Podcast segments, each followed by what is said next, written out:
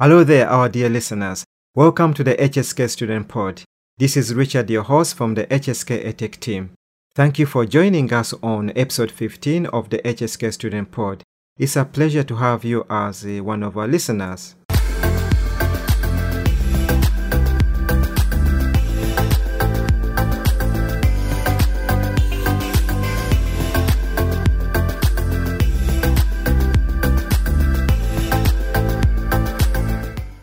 I hope you are fine despite the winter cold weather and the ongoing challenges. As usual, I want to start off by thanking you all our listeners for the continuous positive feedback and creative ideas you continue to give regarding the HSK Student Pod, especially the last day episode 14, which had over 600 listeners. Please do not stop. We encourage you to keep sending in any ideas you have got and to share the podcast with your friends and colleagues this will help continue building the HSK staff student community.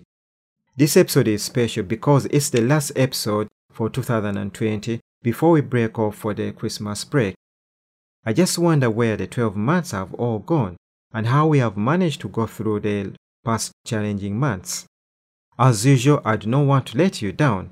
I have several special guests lined up for you who are going to share wonderful and inspiration messages with us and I hope you enjoy this episode. First, we have an introduction message from Karen Atkinson, our Associate Dean for Learning, Teaching and Student Experience. Karen is going to give us some general news and updates on what's going on in the school. I now hand you over to Karen. Hello, everyone. My name is Karen Atkinson, and I'm the Associate Dean, Learning, Teaching and Student Experience in the School of Health and Social Work. I'd like to welcome you to the December edition of our HSK podcast. Things have been more than a little different in 2020, and it will be a very different kind of holiday season too for most of us. First of all, I want to thank you for all of your hard work this semester and for realising that the staff have been working incredibly hard to support you through this difficult period. As you've no doubt heard many times before, we are all in this together, and it has meant so much to the staff to hear positive feedback from you about the teaching and learning experiences you have had since September. We know that it hasn't been easy, but hopefully we will see more of you on campus next semester. As you know, due to government directives, all face to face teaching had to end by December the 9th to allow a window for those of you who need to travel home to get there before December the 25th. Remember, you also have the opportunity to undertake non symptomatic COVID testing before you go, so allowing time for self isolation if necessary. During this holiday season, I hope you all manage to take some time out to relax, whether that's with family or friends, or for some of you, I know you will be here on the university campus, and so I hope you can spend some time with your student colleagues supported by the University of Hertfordshire staff. I know that some students will be working on placement until the vacation period, so I hope you're still enjoying your placements and then can stop for a well earned rest over the holiday season. For all students who live at a distance from the university and have to travel home, I wish you a good journey and that you get home safely. For those at home already, do get off the computer. Many of us won't be travelling as much to visit friends and relatives this year, but that doesn't mean we need to be short of festive spirit. I hope your holiday season is filled with laughter, joy, and peace. As Mark Twain said, life is short. Break the rules. Forgive quickly. Kiss slowly. Love truly. Laugh uncontrollably and never regret anything that made you smile.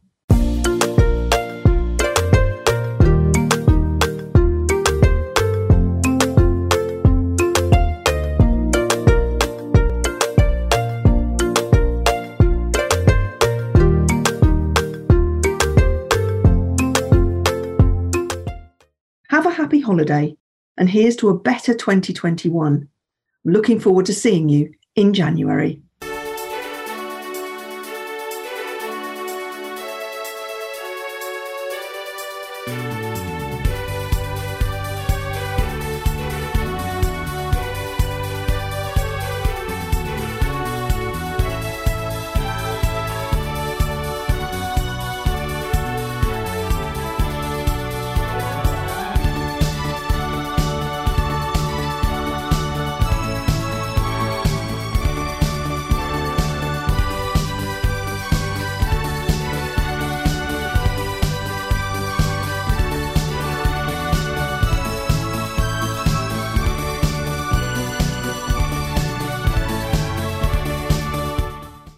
Thank you, Karen, for that beautiful introduction and for sharing with us the important news, plus keeping us up to date on what's going on in the school.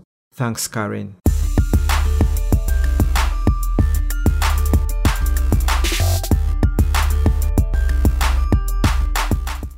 We feel COVID 19 has brought a lot of ongoing challenges and negative news.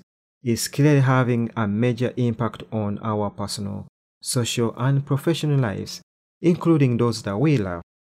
This is indeed a testing time for every single person.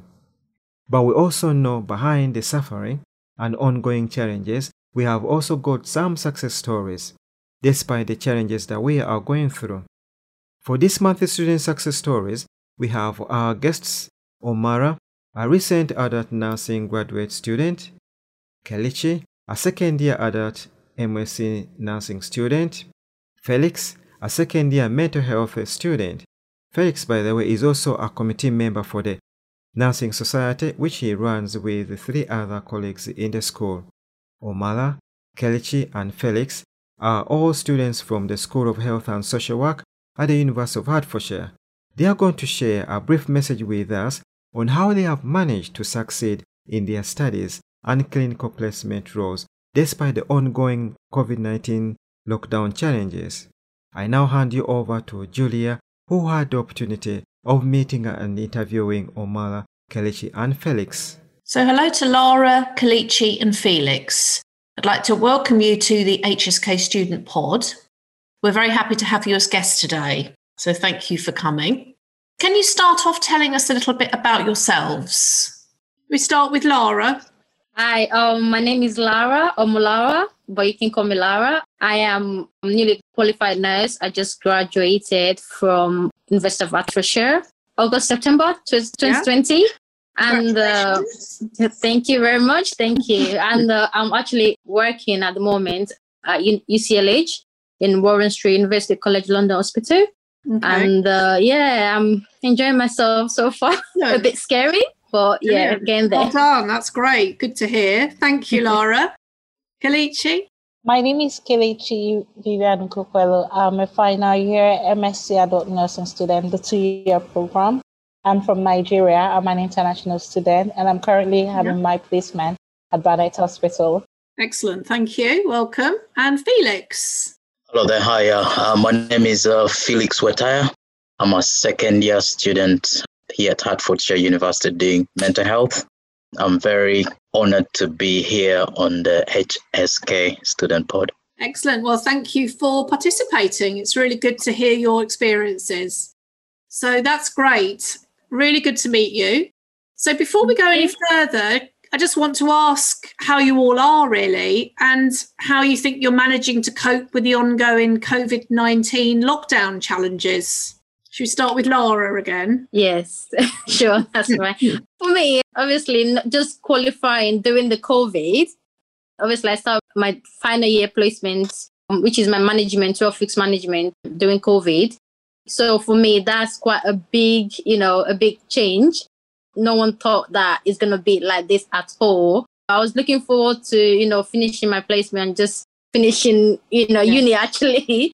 I had the year out because I was pregnant in my end of second year. So I take a year out and come back again. So to do my final year. So for me, I was looking forward to finishing and just going. So I'm having to do my 12 weeks placement during yeah. the COVID was it it was a bit of a challenge mm. at the beginning but actually enjoyed my time i was actually i was i'm happy that i actually did it during that time because to be able to work alongside a lot of experienced nurses a lot of amazing nurses a lot of management like all the specialist nurses doctors so for me it was quite happy that i was able to do my management and i was put in the in the high dependency unit as well whereby it was obviously a lot of covid patients and everything so for me okay. i actually enjoyed it so yeah nice. so good experience even though it's and being newly qualified as well and working in a world that is partly COVID as well.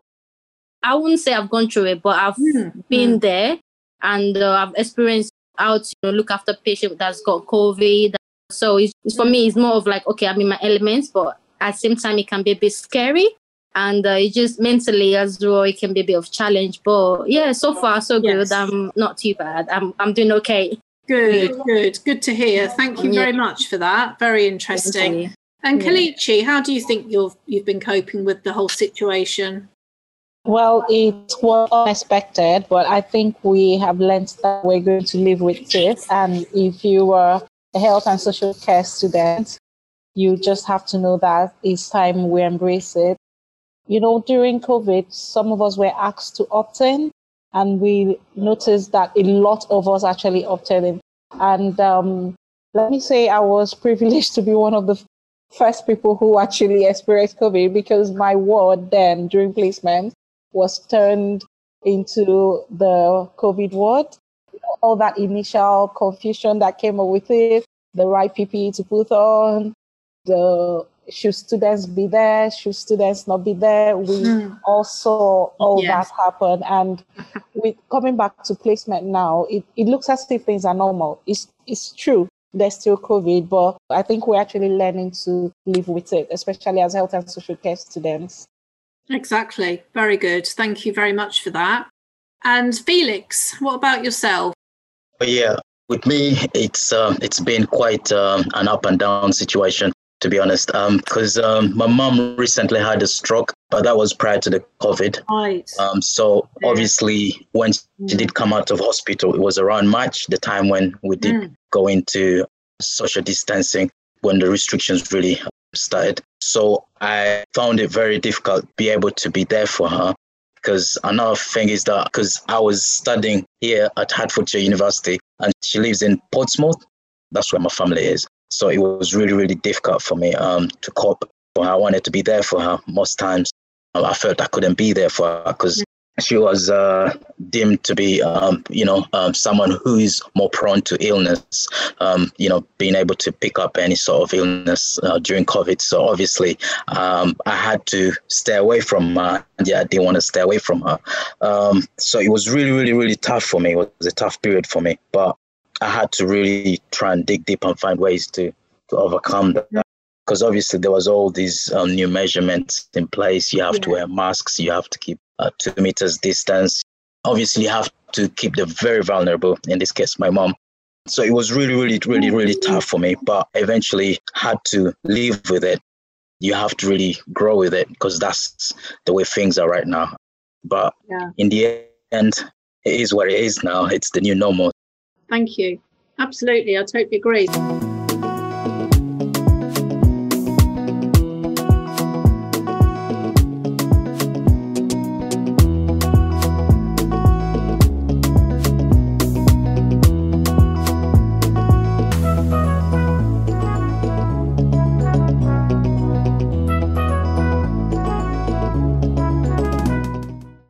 Thank you for sharing those experiences because that leads nicely on really to the, the next question.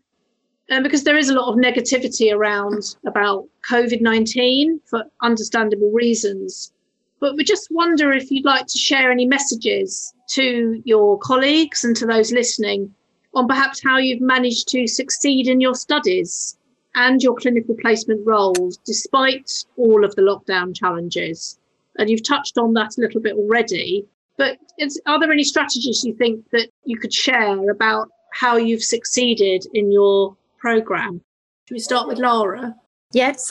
Uh, for me, I think what I would say is that for the first year, second year, third year as well, going on placements now and obviously having to do some assignments as well while at home and having to take lectures while, while at home as well, I would say prioritize. Like your timekeeping is going to be a bit challenging at times because I feel like it's not easy having to being at home, not seeing your colleagues and your peers, and just being at home by yourself, studying and everything. You need mm. as much support as you, you can get. I had my exams as well before I went to placement, and me and my peers, we are on WhatsApp. So we had a group discussion. Everyone was like, oh, what are you doing? Have you done this? So it's like a bit of encouragement. So what I would say is find as much support with your peers, anyone that you know that is in the same tutor group as you, get the number, try and do yes. like a mini tutorial after seminars or after lectures together on WhatsApp, on Zoom. You can use Zoom now. We were using Ask Party then as well. Just have a, a good discussion on what we've learned And also, students that have got like families that have got children, I will tell you it wasn't easy. And for me, becoming a newly mom, one years old then, so it wasn't an easy task, but I did it. You have to find the reason why you started nursing in the first place, because that's yes. what actually helped me. Mm. Because mm. that was like, okay, mm. I was like, I need to finish this. I need to come out with good grade. And yes. to tell you the truth, my final year was the best year of my whole three years at uni because that was. Was when I got the highest grade ever. And I'm so happy and proud. Even my my partner was so proud because I was like, I, I don't know how I did it, but I did it. And I was so happy. My grade were good. Like I'm so happy. I couldn't be happier. Really, really so that is what, what I'm saying. Just put the work in and just do it. Yeah. Just do it. And remember why you why you wanted to do in the first place. That's what keeps you motivated. And that was what keeps me motivated and I finished this. Son as well. yes. so, yeah. So that's that's well what I can say. You. That's my advice.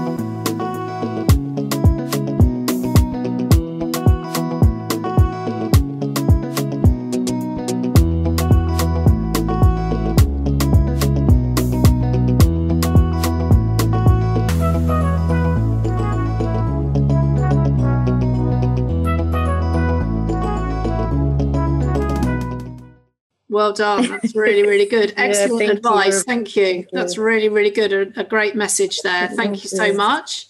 And Kelechi, how do you think Thank you've you. um, managed to succeed in your studies and your clinical placements? Well, the first challenge, because um, I got to appreciate the LRC and doing my studies in the LRC. Yeah. So the first challenge I had during COVID in regards to my studies was trying to do it without going to the LRC. I think I fell in love with the big screens. You could see so many things at once and all that. So I had to get used to doing my assignments on my little laptop. Yeah. Um, fortunately, I got used to doing that. It's true there was COVID. It also meant we had to stay at home. And um, right now, we've got assignments and we've got to be at placement. But initially, we didn't have to go to placement during COVID, and we had more time to do those assignments. So I think yes. it gave us the opportunity to do those assignments even better than we could have done them. Fine, there were distractions at home, but looking at where you're coming from, I mean, I just I left Africa to come here. You need to like, mm. why am I here? and you have to focus and get those assignments done. I think it helped me to get better grades in my first year. I was happy when I saw my grades, and I think COVID also had a true and positive story for me in regards to my grades. That's really good to hear. Thank you so much. And and Felix, what about you? Have you got any messages around succeeding in your studies in clinical placements during COVID nineteen challenges? What's been really helping me the most is I've really come to build on my spiritual life, my spirituality. I did join Campus Ministry on campus, and it's really taken me to heights. That's kind of really helped me a lot. And then also, you have to be really, really resilient, you see. Obviously, you have to follow the rules and regulations in place, the social distancing, making sure you wear the masks as you should. But most importantly, you have to do the few things which you can do. You have to be physically active. Normally, I used to go into the gym, but obviously, I believe from 5th of December, when I re-enrolled for gym, they had closed the gym down down at the Havilland campus, uh, so I wasn't able to use it. What I had to do then is I had to look at other options, other preferences, things that you love to do that you can do within these restrictions we've got, such as jogging or cycling or keeping up in social groups virtually, because most times people now do virtual parties to obviously to mm. prevent COVID 19 spreading. Yeah, so social groups virtually it's not the best to be honest, but it does help because talking about things does help. Part of the things that we learn about in mental health, talking therapies, and there is also a Fika app. I don't know if you've heard about it. Students at Hertfordshire University and across all universities in the UK are using it. It's really, really helpful. It does help you a lot because um, you get to learn so much. It helps you with your positive aspects re- regarding your mental health fitness you can actually learn so much from this app, such as practicing gratitude, being thankful of life, being thankful for being a nurse, what you can contribute to society, being able to carry on really, regardless of what's happening. Because mm. honestly, it's, it's a really, really tough time, but there is so much we can do still within the restrictions that we've got. You have to make the most of it. Yeah, you have to. You have to. I totally agree. That's really, really good advice, particularly with the Fika app there, because that's interesting that you brought that up. I think that's yeah. really useful advice for other students. Yes, thank you.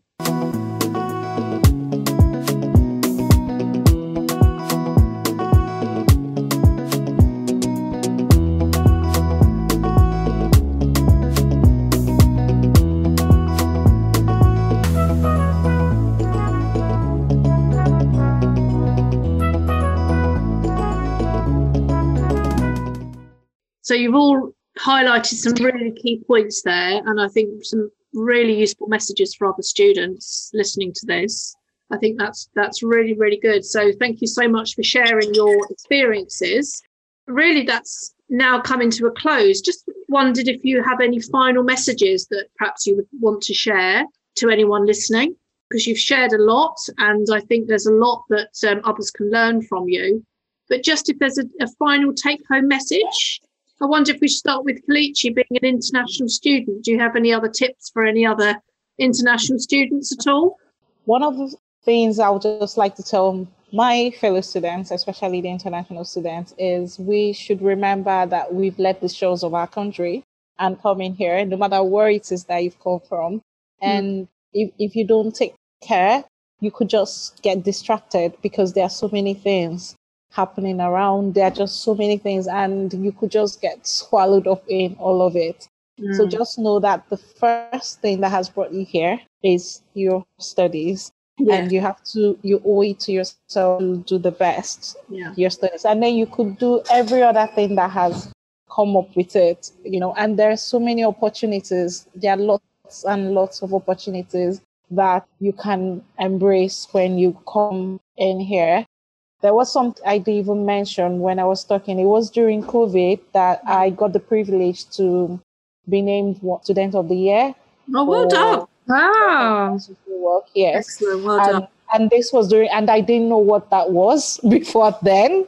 And, you know, and I am an international student. Yes, I didn't know what that was. So we just have to sometimes where we're coming from, when the lecturer wants to get you to do something, they lay a lot of emphasis on it.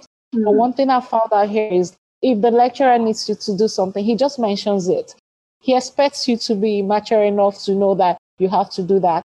I like to tell all my fellow international students, please pay attention to the academic skills advice. We may, for instance, in Nigeria, we speak English. Mm. The English there is different from the English here. Mm. And now it is the academic English. Please do not take it for granted that you've always learned English all your life. Please pay attention to the academic skills advice. Learn it. Yeah. Like we always say back home, marry it. so just marry it and let it be part of you. Um, get to know who Valerie is, get to know who Patwood is, and they will definitely help you to go a long way because most of the work we do, most of the assessment we do is testing your academic skills. And if you don't have it, it's just not going to be very easy. Thank you, Julia. Excellent. Really good message. Very good message for students, that. Absolutely. Thank you. And um, finally, Felix, do you have any take home message for others? I think you probably touched on most of the main points, but I believe your emotional intelligence is really, really important mm. whilst we're going through all situations right now with the COVID. But you have to also remember to be resilient as a nurse because it's it's yeah. quite tough because you find people have to deal with having to wear a mask 12 hours a day while on shift. It's not easy. I think Kelechi, I think I might be making a point that you have to find ways on how to cope with that. Probably take regular breaks in between, drink some water in between. It's quite important. Ask to take a break because, especially when you're quite new to wearing a mask, on a regular, it's important to take those short breaks in between, pop out, drink some water, five minutes, get back on the word, carry on. Take those regular breaks if you have to. And then obviously reflect on your day. It's always important to reflect on your day, look at the things that you did well, the things that you didn't do right. How can you improve on that? And then also it is important to really have a good network around you. Your family is really, really important. And also the friends that you really network really well with, because you have to talk about these things quite regularly. It does help so that you don't really have to carry the weight, the load all by yourself. You say it's quite really, really important to talk about these things. Yeah. Yeah, that's that's that's that's all I had to add on Really that. Yeah. Yes, no, I totally agree. Really important Yeah. point. Absolutely, I couldn't agree more. Very, very good. Thank you. And just lastly, then, Laura has Yes. already graduated. Have you got Yes. any messages for those listening? So I would say you can if I can do it, you guys can do it as well. You just keep doing what you're doing. Just quickly, what I want to say as well in regarding to placement is I know a lot of students are quite afraid that because of the COVID and what to expect. Just know that there's enough PPE to look after you while you're on the ward. Don't be afraid. If you're not sure about anything, ask. Since the time I started my final placement, I've seen a lot of nurses, a lot of healthcare professionals working together. From even this year, I can see the collaboration between nurses and doctors, physicians, at the end of the week coming together to work and to look after everybody. And regarding this COVID, because it doesn't even know if you're young, if you're old, if you're a doctor, if you're a nurse. So everyone is working together. So don't feel like, oh, you're there, you don't know what you're going to do, or you're afraid. Ask anyone. Everyone is there to help you. Don't be ashamed to ask questions. If you don't understand anything, ask. And also, what I would say in regarding to obviously this whole COVID and everything, don't start CPR unless you're on a full Yes. level two PPE. So once you see that there's a patient is hmm. on cardiac arrest, pull the plug, pull the bell, and someone will come immediately. Don't start CPR on the patient when you're not fully dressed with a full PPE on. Make sure you know your procedure. Make sure you know the rules and the, the local policy as well of the hospital that you're going to. Don't do anything that you feel like you're not competent enough to do because at the end of the day, you're still a student. So make sure that you ask questions and don't be too shy. Don't feel like the question is stupid because you may feel like it's stupid, but to the healthcare to doctors, there is not because you need mm. to know. So don't be too shy to ask questions and just go there, be prepared, and just do as if you're normal world. And just make sure you put your PP on, your gloves, your mask on. Look Yeah. after yourself as well. It's important. You look after yourself, look after your mental health as well, and you'll be fine. You'll be fine. Yeah. If I can do it, you guys can do it. Okay, so Absolutely. Yeah. that's Again, it. again so excellent. yeah, It's really, really useful. So that's really, Yeah. you've all been very inspiring. yeah. Uh, loads to learn from you guys. I think. Yeah, definitely, definitely. It's been amazing. Thank you for having us as well. Thank it's you. been, Yes, you know, so take thank you for having us. It's Thank you, Julia. amazing. Thank you for hosting us. Thank you so much for your time because I know time. Thank you very much, Julia. I've enjoyed listening to you all. See you around. Bye, Thank bye, you, Julia. Thank Laura. you. Thank you, care. Kelechi. Bye. It's nice to meet you, Thank you so much.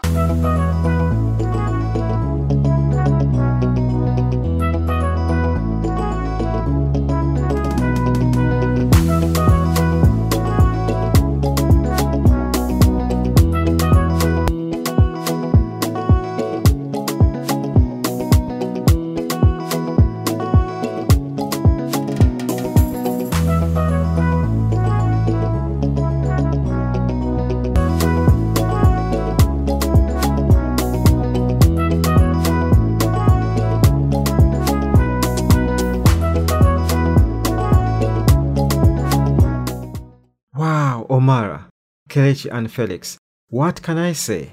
What a beautiful, inspirational, and empowering message you have left with our listeners. Adding to what Judy has already complimented you with, I am sure all our listeners will be touched and inspired by your messages. You are all indeed ambassadors of the health and social care professionals and a pride for our school. Omara, during the lockdown, most staff and students stayed home. But what you have shown, you and your fellow third year students were out there on the front line caring for others, and at the same time thinking about those assignments and exams. You were not deterred by the COVID 19 challenges. It was a tough journey, but you did it and successfully graduated. Even on top of that, you got a first class degree. You should be very proud of yourself. Your lecturers are proud of you too. I am sure all our current student listeners have been inspired by your message. I also should not forget to thank your baby boy for being so patient during this podcast interview with Julia. Your baby boy was expecting to be with his mom after a long day's work, but instead the HSK student pod was taking over your attention. Pass our regards to him. By the way, he's the first baby to be on the HSK student pod. Not to forget, Julia, thank you for your creative interview that helped to guide these students in giving us their inspirational and empowering messages. Also, thank you for coping with the technology challenges during this podcast interview. Sometimes we underestimate the difficult issues that people have when using these technologies, but you managed to do it and gave us a wonderful message out of your interview. Thanks, Julia. We do appreciate the help from our interviewers.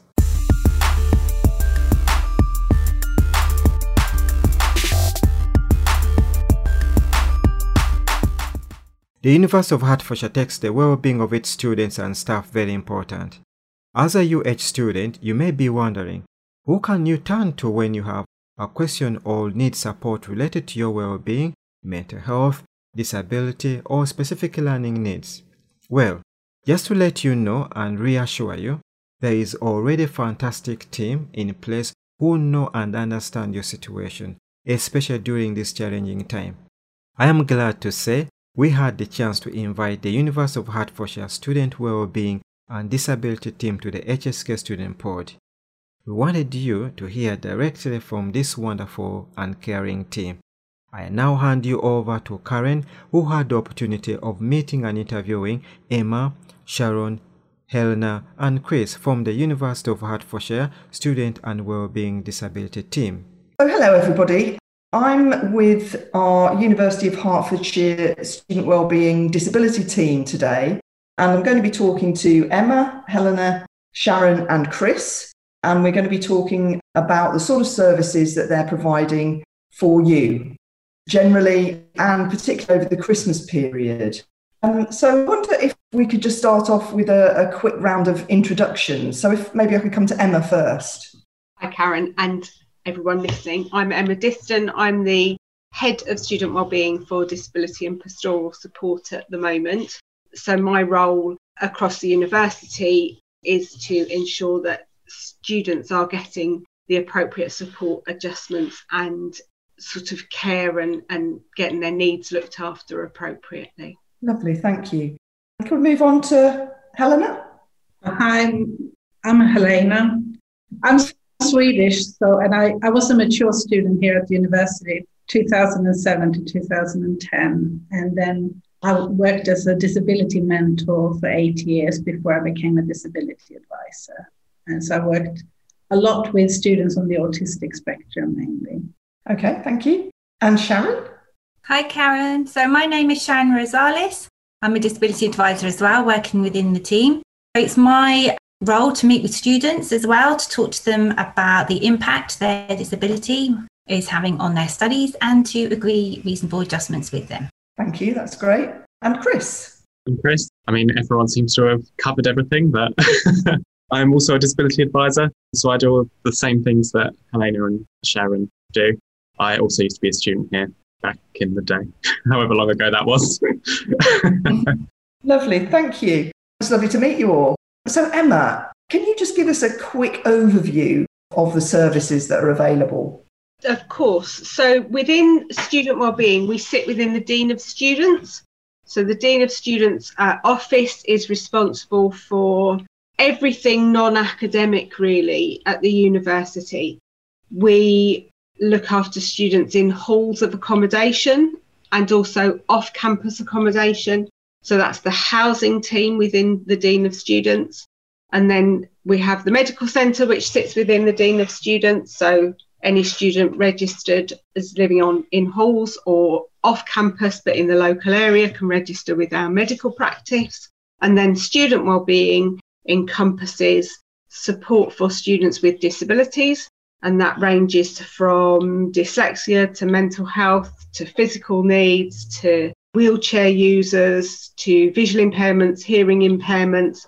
And I think the key really for us is that a lot of students with some disability don't perceive themselves to be disabled, which is why we really push the student well-being of a student and our services so that students feel more comfortable coming to talk to us and we can help them to either determine what adjustments they need, or sometimes they come to us and say, This is what I need, and, and this is how you can support me. We also have the counselling team who are available for short term counselling sessions, um, but we can also refer out into longer term support networks if needed. And we work very closely with the local mental health teams as well. And we have the chaplaincy within the Dean of Students as well. And Fiona, our wonderful chaplain, offers lots of pastoral support as well as her faith role.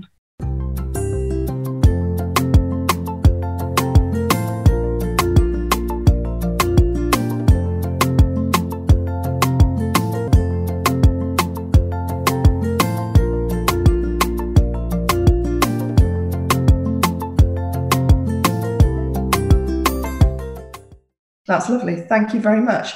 Now, obviously, we've been living through a really different time since March. And I think, Sharon, I wonder if you could say a little bit about how things have been over the COVID period. Yeah, sure. So, Karen, the first thing I, I think I'd like to say is to say that we are here. We are here doing the same thing that we um, have been doing for a while, and that is meeting with students, all but virtually. We are taking telephone calls, telephone appointments, Uh, providing a service. It's the same service, but it's delivered in a slightly different way. So we've always had an online presence. I think this year our online presence is a lot greater. We are offering virtual appointments, which we hadn't really engaged with much before the COVID crisis. So that has been, I, I think, a positive in that we can provide a more flexible approach to how students engage with our services. And students are engaging. They um, can contact student wellbeing directly via telephone or email. Appointments are booked in with us as advisors. And then we offer a virtual appointment or a telephone appointment.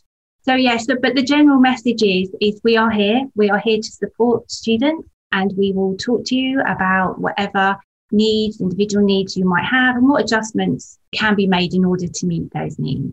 That's great, thank you. And I think this is the same for everybody. You know, things aren't going to go back to exactly how they were in the past, I don't think. And this online flexibility, I think, will, will work really well as we go into the future. I know you do get inquiries from a lot of HSK students and you do support a lot of our students. What sort of things come through to you, Emma? I think primarily the, the two key areas that students come forward with are specific learning difficulties. So that's sort of dyslexia type difficulties. ADHD is a specific learning difficulty and dyspraxia as well. And those students come forward to, really to get their disabled students allowance support. UK home students can apply for something called the disabled students allowance and that funds support for them. So that funds additional sessions of tuition to help them with structure, planning, organisation, and things like that. So that's probably the top inquiry that we get, but very closely followed by students who are struggling with their mental health. Now, that could be because of a particular situation, and, and the current situation is very stressful, or it could be in the lead up to a particular assessment or a particular period within their academic journey, or it could be a long term difficulty with their mental health. And we have students who have very complex diagnosed mental health difficulties, and we have students who have anxiety and depression. And those students are probably the second highest inquirers to the team. And it's just the message, even though you may not perceive yourself to have a disability, we are here and we can support you. So it's about looking at, at what you need to do to achieve your course aims, what your professional regulation body requirements are, and what we can do within those to help you to achieve your course aims and, and graduate and be the best version of you that you can be. Yeah, that's really helpful. Thank you. Obviously, a lot of our, well, pretty much all of our students go out on placement, and often the requirements are quite different to the requirements that they have when they're in the academic setting. But if they've not been out in that setting before, it's quite hard for them to know what they need. I wonder if you might be able to speak a little bit about the support for students in, in that situation. For supporting students who go out on placement, we have two forms of documents that we use, which really are the foundations of our support services. We've got a study needs agreement, which is the document where we record what adjustment a student requires and with their consent gets sent out to the academics. And the second document we have is a PPNA, which is, stands for our Practice Placement Needs Agreement. And, and that's the document where we talk about placements. And sometimes it can be difficult to actually know what you're going to need in advance of being on placement. And we're very aware of that. And that informs part of the conversation that we have with the student and also the placement tutor.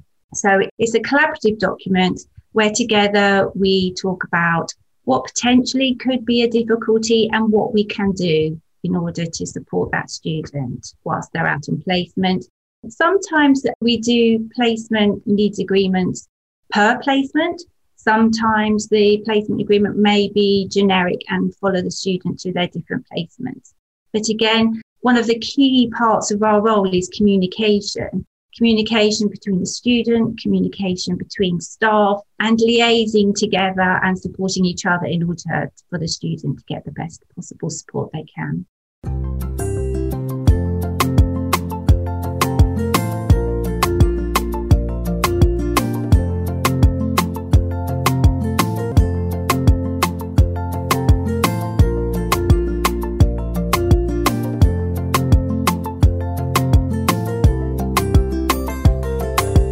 That's brilliant. Thank you. Yeah, it is such a different environment that uh, it's really good to know that the students have got that support, but also, as you say, working with the staff within the school as well um, to sort of get a, a joined up piece of support for that student is, is really helpful.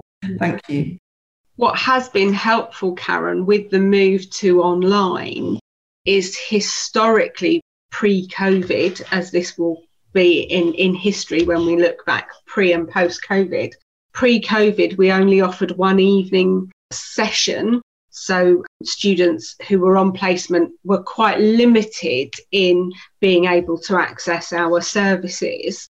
But of course, yeah. now with being able to offer very virtual, very flexible approach to being able to engage with our services, students on placement are definitely finding it easier to engage with our service and to get the support that they need. And as Sharon has said, you know, the, the practice placement needs agreement is something that which only really comes to life once students are in placement and they're they're doing the role and going, oh, this is really difficult, or oh, actually, this isn't presenting as much of a problem. So we're able to very quickly respond to those. Yeah. So it's been it's been definitely positive in that regard. Excellent, thank you. Chris, can I ask you a little bit more about your role, maybe about other sorts of support that are available to students? Yeah. The study needs agreements that we write for students. I mean, one of the biggest things is disabled students allowance, making sure students can obviously apply for that. Obviously, there are occasional students that can't for whatever reason. And if that's the case, we do have equipment available to loan out to students, whether that's like a laptop with any accessibility tech on it, or um, we have like digital voice recorders, things like that, so they can record lectures, so they can play them back for their own kind of revision purposes. Yeah. Yeah, there's quite a lot of assistive technology out there, isn't there? There is quite a lot of free stuff that's available for university students as well, which you can find on our student wellbeing page. Okay, yeah, and we'll uh, obviously put the links to those and let you, let students know how they can can access those. That's great. Thank you. I wonder if you could maybe give our listeners a bit of an overview of any services that are available or, will be available in the run up to and over Christmas. I know it, it, can be a lovely time, but for some people it can be difficult, and particularly in our, our current situation. So I wonder if you've got anything you can tell our listeners about that. We have a Herts Virtual Community Facebook group that we actually set up in the beginning of lockdown back in March. And at the moment, I think it's got 1,100 ish members, both some staff and some students. And obviously, in the beginning of the first lockdown, there was a lot of need of you know circulating information, keeping students that were in lockdown entertained and keeping people busy and reassuring and things. And this Facebook group is still running. And obviously, over Christmas, we're going to make sure that those students that are staying on campus and even the students that are not on campus anymore can check in on that group and see what's going on. We have an excellent international student support officer called Adam who uh, puts up a lot of quizzes and game nights and things. So there's a there's a nice virtual community there. So it's called Herts Virtual Community. So if anybody wants to join, you can just search that on Facebook. Okay. Thank you.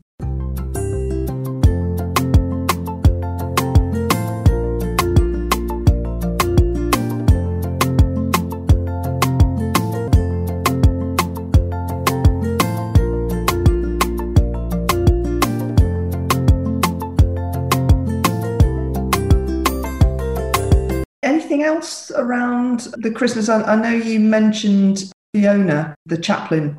Anything else happening we may well have a lot of international students still on campus. So I just wondered if there was anything there. Absolutely. So there are lots of students will stay on campus either because they can't physically travel home or because they choose to stay on campus. We had a meeting yesterday with a group of students. One of the students who, who lives in the UK said, actually, I'm going to stay on campus over Christmas period because I've got a lot of work to do. And it suits me to be in this environment because this is my study environment and this is where I know I will get my work done. So, the Dean of Students office put on a range of activities over the Christmas period. So, we will always have a presence on campus. So, there will always be support available for students on campus, in addition to a range of activities. Some of them will be Christmas orientated, and some of them will just be activities whereby people will join together in, in whatever manner we can under the government guidance. So at the moment, there's a programme of activities being put together, and that will be released to, to the student community through the student comms channels that go out every week with the, the new activities on them. And uh, it will be a combination of activities with the chaplain, Fiona, who, who will run some faith activities, but also some crafting activities and coffee mornings and a cuppa with the chaplain and things like that. And it isn't about faith, it's about connection, it's about having that that support network around you. There's also the faith societies, which will run activities per faith across the sort of month of December and into January. And then there will be, assuming government guidance allows, there will be a Christmas activity on Christmas Day. So there will be an opportunity for students to, to join together under the government guidance of lockdown restrictions so it might be smaller groups of people, it might be smaller groups of students. But whatever happens, there will be a range of activities for any student who's on campus, whether they're an international student or a home student. There will be a range of activities and lots of support available so that students don't feel disconnected over that period because it isn't always a jolly period for everybody. That's really good to hear. I know the university always does a lot of things over Christmas for students that are on campus, but I think it, it's going to be more important this year, isn't it? It really is. Yeah. I know we're sort of labeling it under Christmas, but it's really about that sense of belonging and keeping people together, as you say, isn't it? And connections. I know there are resources available, and I wonder if you could talk a little bit about those and how students would access those. Chris mentioned that there's assistive technology available which is free and available to all students. And links to that can be found on Ask Herts by typing into Ask Herts student wellbeing. And through the student wellbeing pages within Ask Herts, there are links out to all of our resources, which sit either on the marvellous internet or within StudyNet.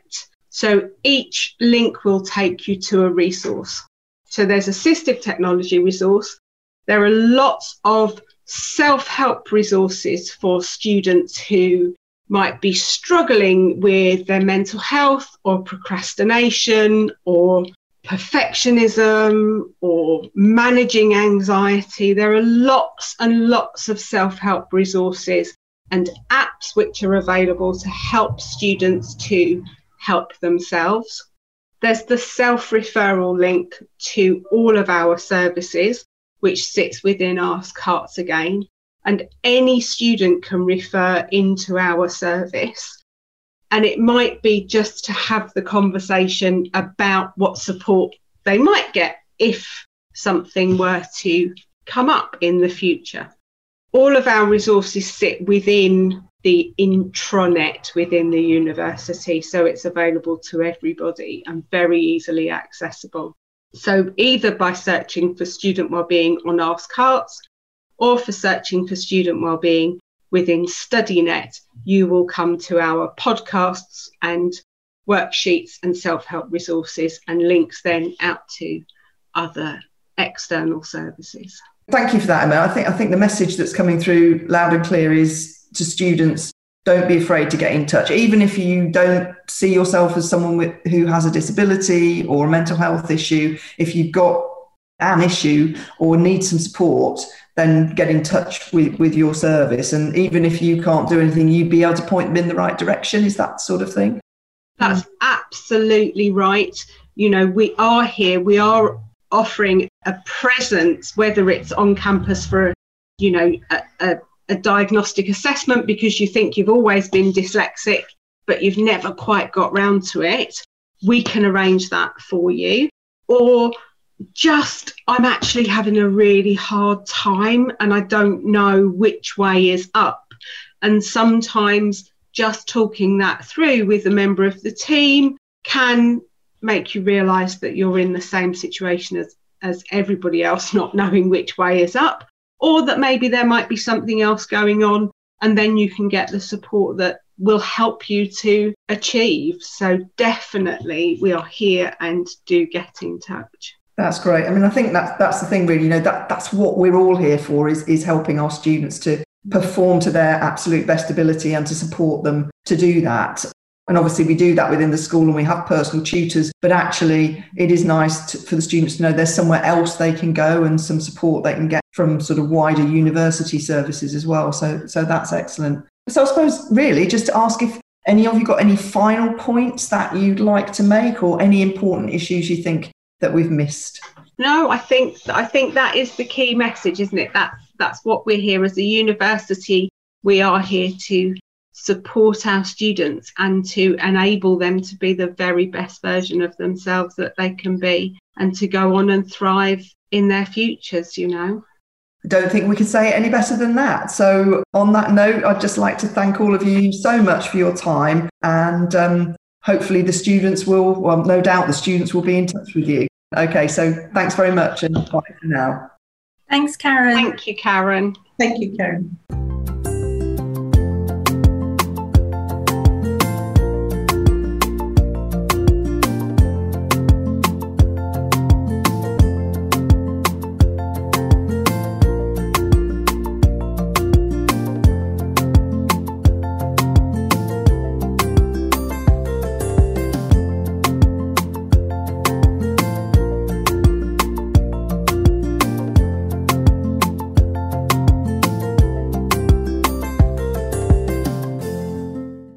Emma, Sharon, Elena, and Chris.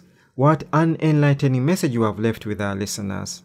Thank you so much for the useful information you have shared with us today.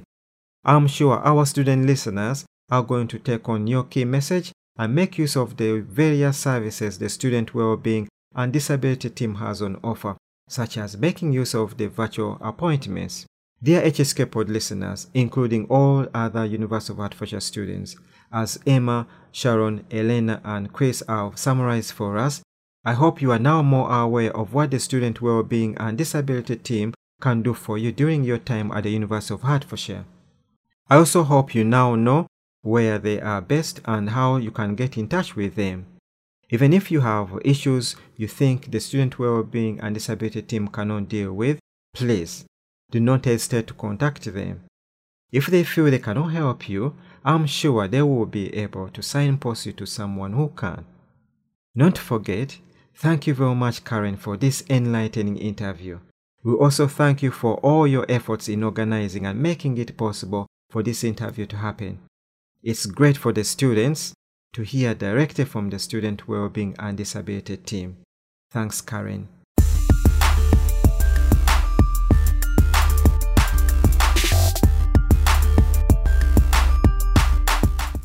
As mentioned earlier, we feel COVID 19 has brought a lot of ongoing challenges and negative news. But we also know behind the suffering and ongoing challenges, we have also got some success stories despite the challenges we are going through. For this month's professional spotlight, we have our guests Eunice and Carol, one of our senior lecturers in the School of Health and Social Work at the University of Hertfordshire. Eunice and Carol are going to share a brief message with us on how they have managed to succeed in their teaching and clinical practice roles despite the ongoing COVID 19 lockdown challenges. I now hand you over to Jerry, who had the opportunity of meeting and interviewing Eunice and Carol. Thank you, Richard. Well, we are joined in the HSK student pod by my colleagues Eunice Circuit and by Carol Yearley. Very warm welcome, Eunice and uh, Carol. Now, I wonder if we could first get you to introduce yourself. So, shall we start with you, Carol? Would you like to say a little bit about yourself? Thank you, Jerry, and um, thank you for inviting me to the HSK pod today to be part of the, the discussion. Really looking forward to that. My name's Carol Yearley. By profession, I'm a nurse and a midwife, and probably the most part of my professional career, I've been working at the University of Hertfordshire as a midwifery lecturer. I've retained close practice links all that time, but in a former life, I would say I was a nurse, but not for very long in practice. But I retained my nursing profession throughout the years. So I've been a midwife now for nearly 40 years. So, of course, I was only 10 when I started. Thank you. And Eunice? Hello, my name is Eunice Circuit, and uh, I'm one of the adult nursing lecturers on the uh, adult nursing program. So, my clinical background prior to coming to work at the university, worked as a palliative care clinical nurse specialist. And this is a role that I very much enjoy and I still do. So um, I still have clinical links and practice occasionally. And I think that's also very relevant to teaching. So we have an understanding of what's happening in practice uh, coupled with what we're teaching students.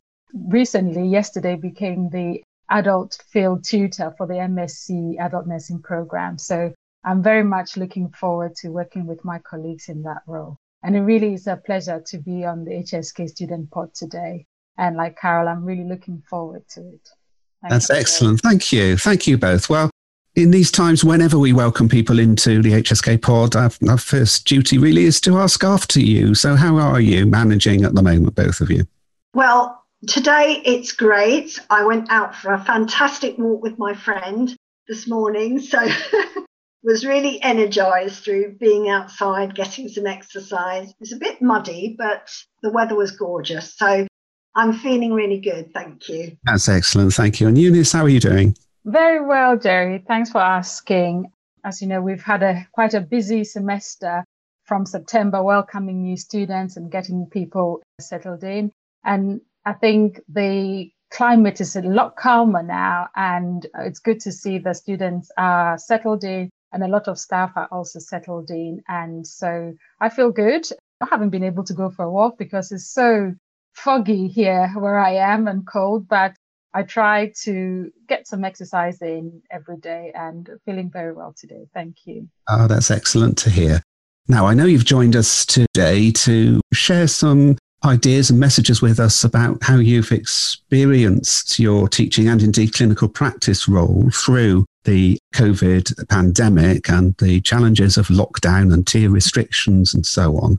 Perhaps I'll start with Eunice. How have you been able to continue to succeed Mm-hmm. through this COVID situation? Thanks, Jerry. I think from March, since the lockdown began and our way of life and teaching really changed, um, it's presented quite a lot of challenges in trying to understand this new way of living and the challenges of not being able to come into work to see your colleagues as well as teaching has been very, very difficult indeed. But I must say we've had tremendous support from our colleagues uh, at the university and we've pulled together and we've worked even closer now than we would have done if we were in the university seeing each other face to face. We've come together as a team, asking each other how you're getting on, having regular contact with our professional leads, our program leaders, and just keeping in contact has made a huge difference to how we have um, led our programs. Now, I think teaching on Zoom initially came as a huge shock for me because we're not used to it. But with time, it's been almost a blessing in disguise in the sense that we're able to access a lot of students at a time. We're able to find new ways of developing our courses, delivering them online. Some very innovative ways of teaching has come out as a result of what COVID has presented with. So even though it's been a challenging year, um, there's also been very good outcomes from the way we've had to change. So university and our relationships with students. Uh, For me, I think that I'm even able to do more tutorial support for students online because they know they can phone in. They don't have to travel on buses or trains to get to the university. So it's opened new avenues for us to be able to have that contact. And overall, I think we've had some great rewards from working in this way. And we do hope that we can go forward with this blended learning and teaching approach for the next, well, how many years or months that we'll have to do this for. Yeah, it's been quite inspiring to watch staff and students come together, work together flexibly, and adapt. Thank you, Eunice. And it's it's lovely to hear that, and I, I feel that all over the university we've seen staff and students working together to make the best of the situation, and even find advantages. But certainly, the adaptability and flexibility in, in all of the student groups has been incredibly impressive.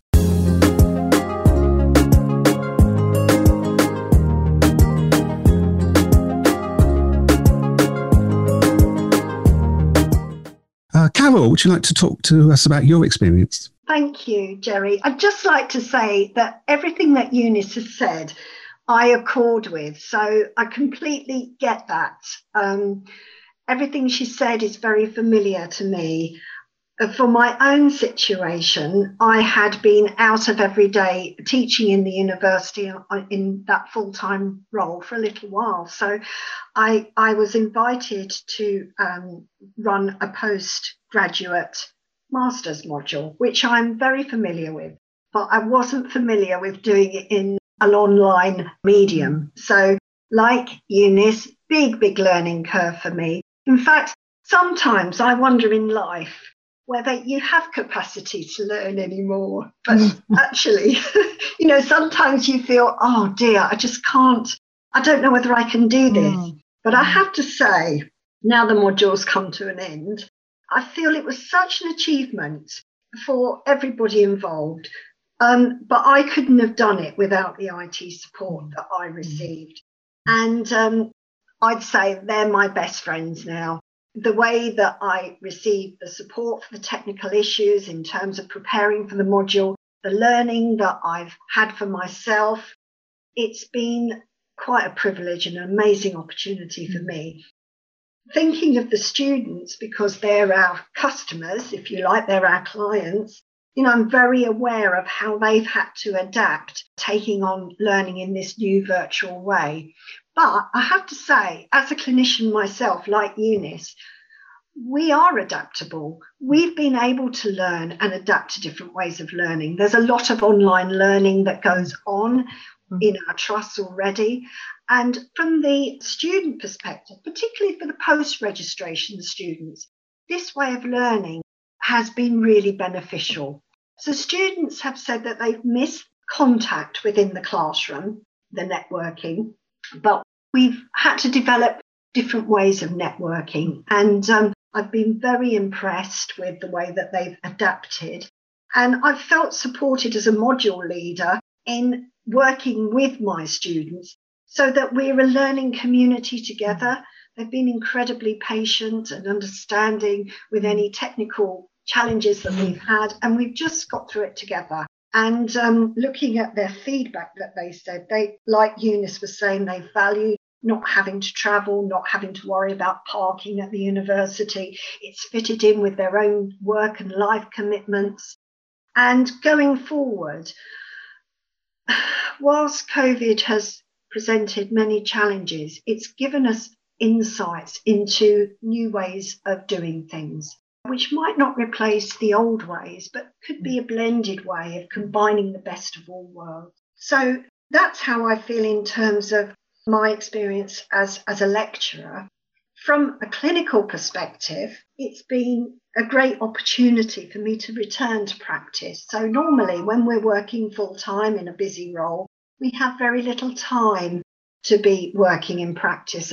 And whilst, you know, both Eunice and I said we've retained close mm. links with practice, those, those were within our educational roles. But in April this year, we had every midwife and every nurse got an email, personal email saying, you know, are you considering coming back into practice? And I thought, actually, yes, this is an opportunity for me. So I joined um, the bank at my local hospital where they knew me before and returned to practice as a midwife, as a band six midwife, and had the best time, really. I was very well supported by my colleagues, and it did help that a lot of the clinicians were my past students, so I think they felt a bit sorry for me. but um, you know, I was able to apply the knowledge and experience that I have as a midwife in the clinical area. I was able to work with any student that needed to work with somebody and really got an insight of how it was for our students to experience COVID in mm. the situation, and probably most importantly, the women and their families as well. Yeah, that's that's brilliant, Carol. Eunice, I think I'm right in saying that you've also had a little bit of uh, clinical practice experience recently. Is that right? How have you been experiencing things out there? My clinical role, I said, is in specialist palliative care in the community. And during the pandemic, when I went out into practice, obviously there was a huge difference in how palliative care was being delivered. So we had a new NICE guidance that sort of spelled out what was needed in helping patients to sort of die in their preferred place of care, supporting families. And what we found a bit challenging was that we had to revise the way we went out to visit patients. So you would only do necessary, only essential clinical visits which meant that a lot of our practice had to move online or you just do telephone consultations or trying to have a similar consultation with a family online, which is not something that we were used to as palliative care professionals. And also being in practice, having to maintain social distancing in a patient's home, um, having uh, very sensitive conversations wearing a face mask proved quite challenging. But in all of that, we did find that the very essence of the philosophy of palliative care was still maintained. We're still able to make sure that people achieved their wishes and preferences, their families felt supported. Even though we couldn't visit as frequent as we wanted to, we're still able to have important conversations um, over the phone and work collaboratively to make sure that patients had what they really wanted.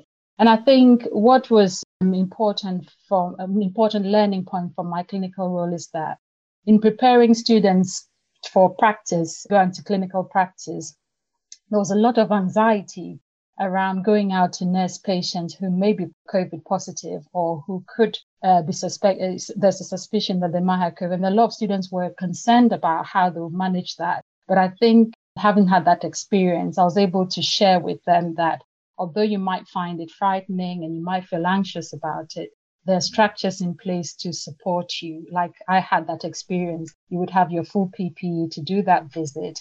Patients are tested, so you would be informed of. And I think one thing I found quite interesting was that obviously from the reports we've had about COVID, the BME population were at a higher risk of catching COVID. And a lot of students were anxious about that because we do have a huge BME population in our nursing cohort. And I think people were worried that if I'm at a high risk of getting COVID, why do I want to put myself in that position? And so I was able to have that conversation and say, although we are at a higher risk, there are precautions you can take to make sure that you are protected. And also being able to voice your concerns if that's how you feel. So being in practice and experiencing that yes, we're still able to deliver good end of life care. And I think, I mean, we've had a lot of deaths and we were still able to support patients quite well, even given the challenging circumstances we're in. I think that made a difference. And hopefully, well, sharing my experience with students would hopefully also encourage them that you can go out there and you can work and there's, there's structures to protect you and some of the feedback we've had from our students who have actually in placement now is although some of them went in quite anxious, they feel a lot better having had some of these conversations before going. And yes, COVID is still real, but they feel more prepared to care uh, mm. compared with when they started to go. So I think it's been a positive, positive experience. That, that's really excellent, Eunice. Thank you.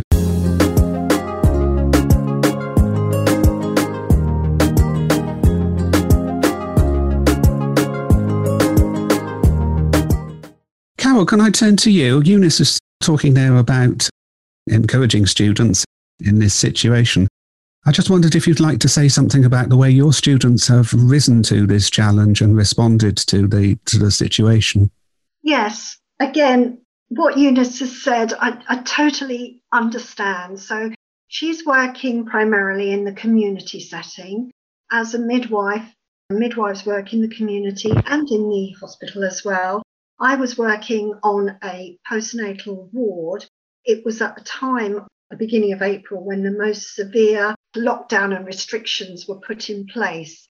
And our first year students were removed from the clinical area at that time to study online. Our third year students were offered an extended practice placement because it was really important that they were finishing, they were on the home straight and they were finishing finishing their program uh, at the time that they were expected to. And what I saw when I was working with them, being uh, at the coalface, if you like, was the the the um, their adaptability, their resilience, and and their being able to rise to the challenge. So I would say that our certainly talking about our senior students, they stepped up and it made me feel so proud.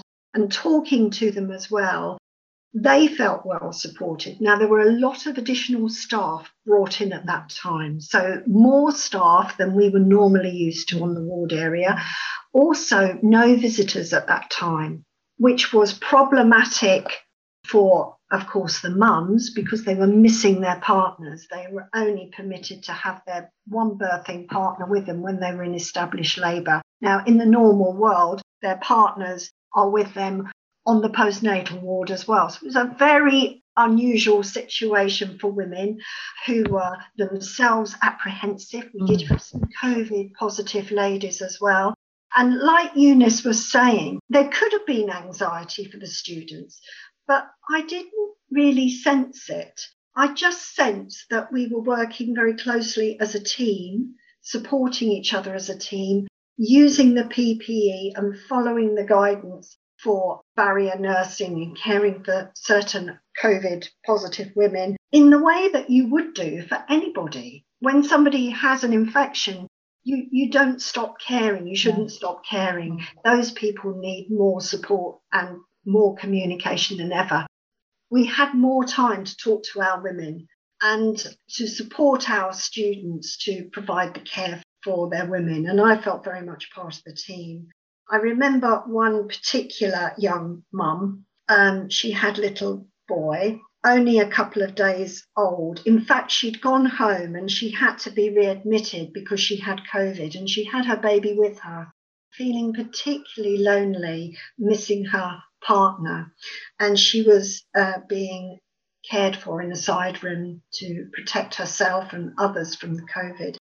And um, I just remember going in there and talking to her as I would to anybody. And I offered her um, a cup of tea, which is such a such a small thing to do.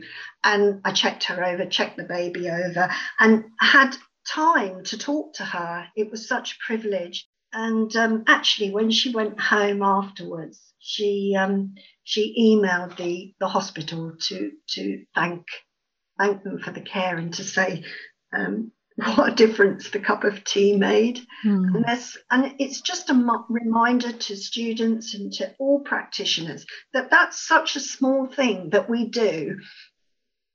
Um, but that's something that clearly makes such a, a difference. And as we were talking together as a team of staff, um, we were saying, do you remember it was like this in the olden days? there were no visitors around. We had time to talk to the women. And um, it was just the same, you know. And uh, I think whatever area of nursing or midwifery, midwifery you're working in, you know, you go into that area because you want to spend time with your clients. And that was one of the positive things that COVID did. It helped to keep you grounded, it helped keep things in perspective you know, we, we are working under pressure. We are working with potentially a dangerous virus, but actually, people are still people and they still need the care and support. They've still got the same questions and we still need to be there for them. So, those students who were on that extended placement have now finished and they've all qualified now. And they are going to be fantastic. This experience has enabled them to make that transition from senior student to newly qualified midwife, perhaps in a way that wouldn't have happened if COVID hadn't have been around. That's brilliant, Carol. Thank you.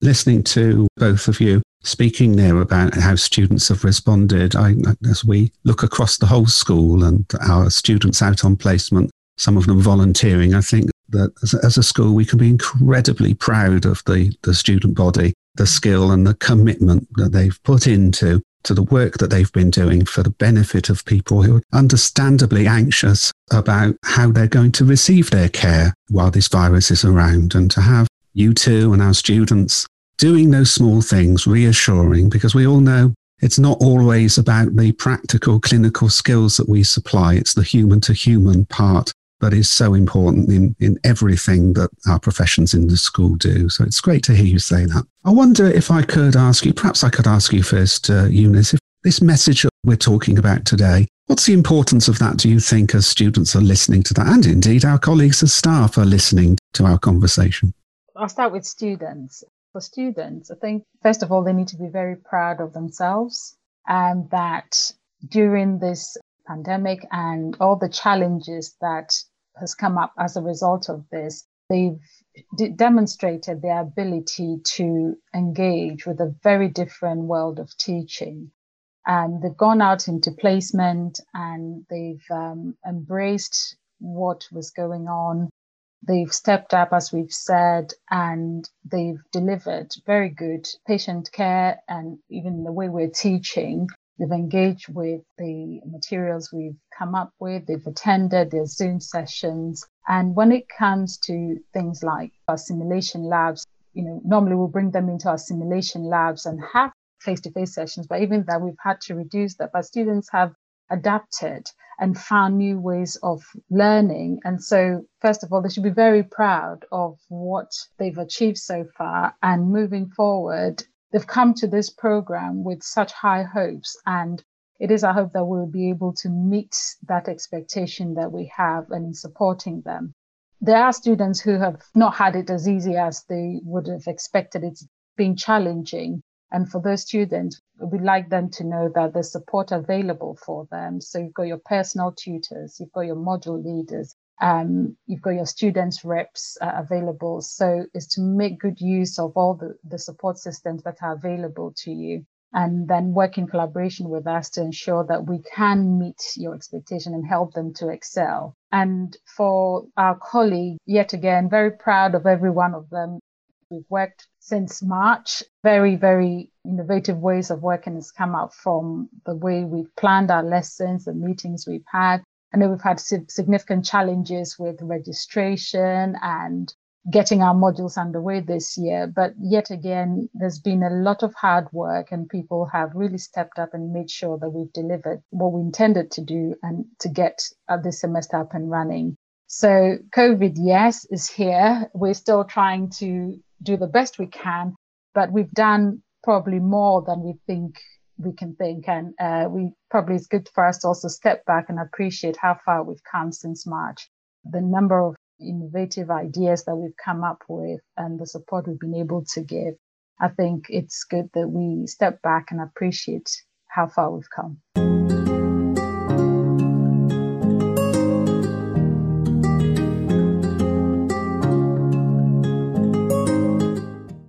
That's brilliant. Yes, thank you so much.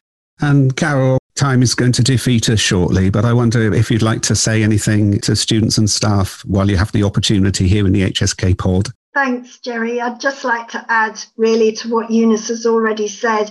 You know, we read a lot in the professional journals about resilience, and I think COVID, this COVID pandemic, has really taught us about resilience. When you see practitioners who have been working in practice for many years, what is it about those practitioners who have kept them there all that time? It is about being able to be resilient, to kind of like get up when you've been knocked down, to learn from experiences and to adapt. And we've certainly had to adapt in this situation. And coming through that adaptation, you can celebrate you can celebrate your successes. And perhaps we don't do that enough. You know, we need to be telling each other how well we're doing. It's always nice to get some positive feedback. Mm. Everyone hears about the negative feedback, but we don't hear about the positive That's enough. True. So perhaps for each other and for ourselves, we need to be celebrating our successes mm. ourselves, mm. telling each other how well other people are doing. That's one thing I think that we could all be doing a bit more of. And when the going gets tough, when the what's the saying? When the going gets tough, tough. the tough get going. You're not alone. Mm. And even being in this HSK pod today has really given me some positive messages to take away going forward and sharing our experiences. Perhaps when things really do feel tough, there were times when I felt like that trying to learn how to use Panopto or whatever it was on the IT module. You're not alone because mm. there are other people that are feeling like that. Mm. And when you have perhaps challenges, try and learn from them so that you can move forward. Even every day, try and find something positive. Even if you've had a rubbish day and you think, oh, it couldn't be worse think of something positive that's come out of the day, however small, and focus on that because I think that will keep you going. And one last thing we were talking about feeling proud, feeling proud of what you're doing in your profession. Yeah, it is to be celebrated. The National Health Service, with all its allied professions, is the envy of the world. And I think however difficult we've found the situation with this pandemic, which has been worldwide, it's taught us that certainly joining the nursing, midwifery, and allied health professions is something to be proud of. And I think this pandemic's probably done more for positive recruitment than maybe some of the open days and other strategies that we've used because people look to the NHS and they mm. say, I want to join that profession. I want to be like that. The ads that we see out there, it is what it's like that camaraderie, that support. All the positive things that brought you into that profession still remain. And I think we need to keep sight of those things. Thank you so much. Well, Carol, Eunice, massive thank you for joining us in the HSK pod and giving us the benefit of your insights, this fascinating listen. And I know it's going to be very valuable to the listeners. So just to say thank you very much indeed, both of you. Thank you very much, then. Thank you. And back to Richard.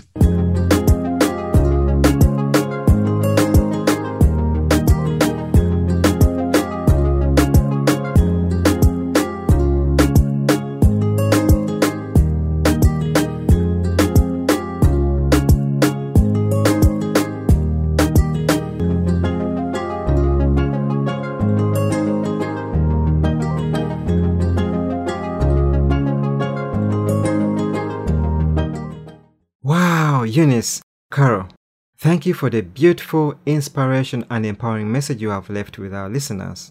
I'm sure our listeners, including the staff listeners, have enjoyed listening to your message like I have. Thank you for sharing your COVID 19 lockdown experience and those empowering words. Jerry, what can I say? Thank you for the professional and beautiful interview you have given us. We always appreciate the time taken by our interviewers to come and interview our guests. Not forget, I just need to say, I am sure our listeners have loved the superb sound quality from your end, like I have.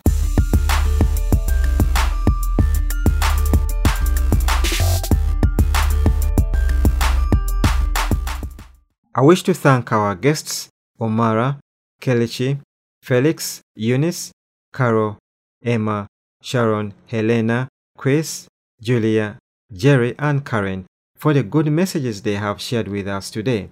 It's always a pleasure to have you on the HSK Student Pod. Also need to thank all other anonymous staff members who have made this episode to be a success. Thank you for all your support and creative ideas. We do appreciate.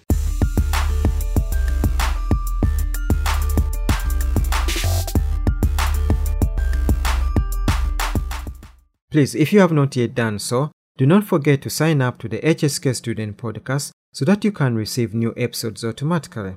This can be done by either downloading and installing the SoundCloud app, which is a free app which will give you easy access to the podcast episodes. Those who have iPhones can also get access to the podcast through the iTunes download list. Also need to encourage you to remind five friends of yours to listen to this podcast episode. By doing this, you are doing your part to help build the HSK staff student community. Please do get in touch if you've got an idea or a message you'd want to share with our listeners. Nothing is too small to be shared.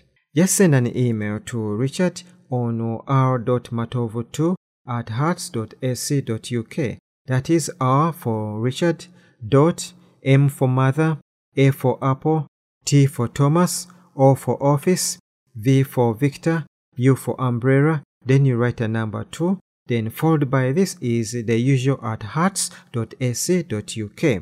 We are always delighted to hear from our listeners.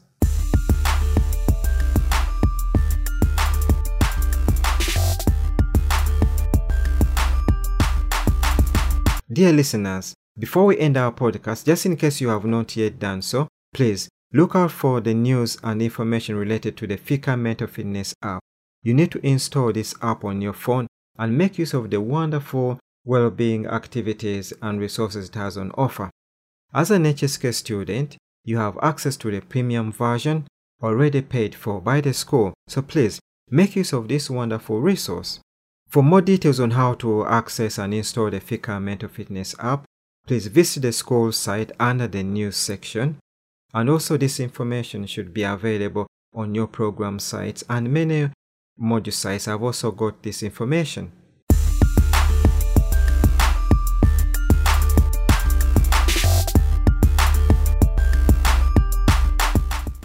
Dear HSK Pod listeners, we all know these are unsettling times and COVID 19 is clearly affecting our personal, social, and professional lives, including those that we love. I wanted to wish you, your loved ones, and your fellow colleagues a safe passage through this difficult period. It is challenging operating under the current restrictions, however, I am confident we will get through this together. Lastly, I just need to say, please look after yourselves and your loved ones. Stay positive and find some time for relaxing and doing those things that you love doing in a safe environment. I wish you a good Christmas and New Year celebrations. Also hope you have a wonderful time during the festive period with your family and friends despite the challenges that we are going through. Bye bye from Richard, your host, and join us in our next HSK Student Pod, which will have something fresh and new to listen to.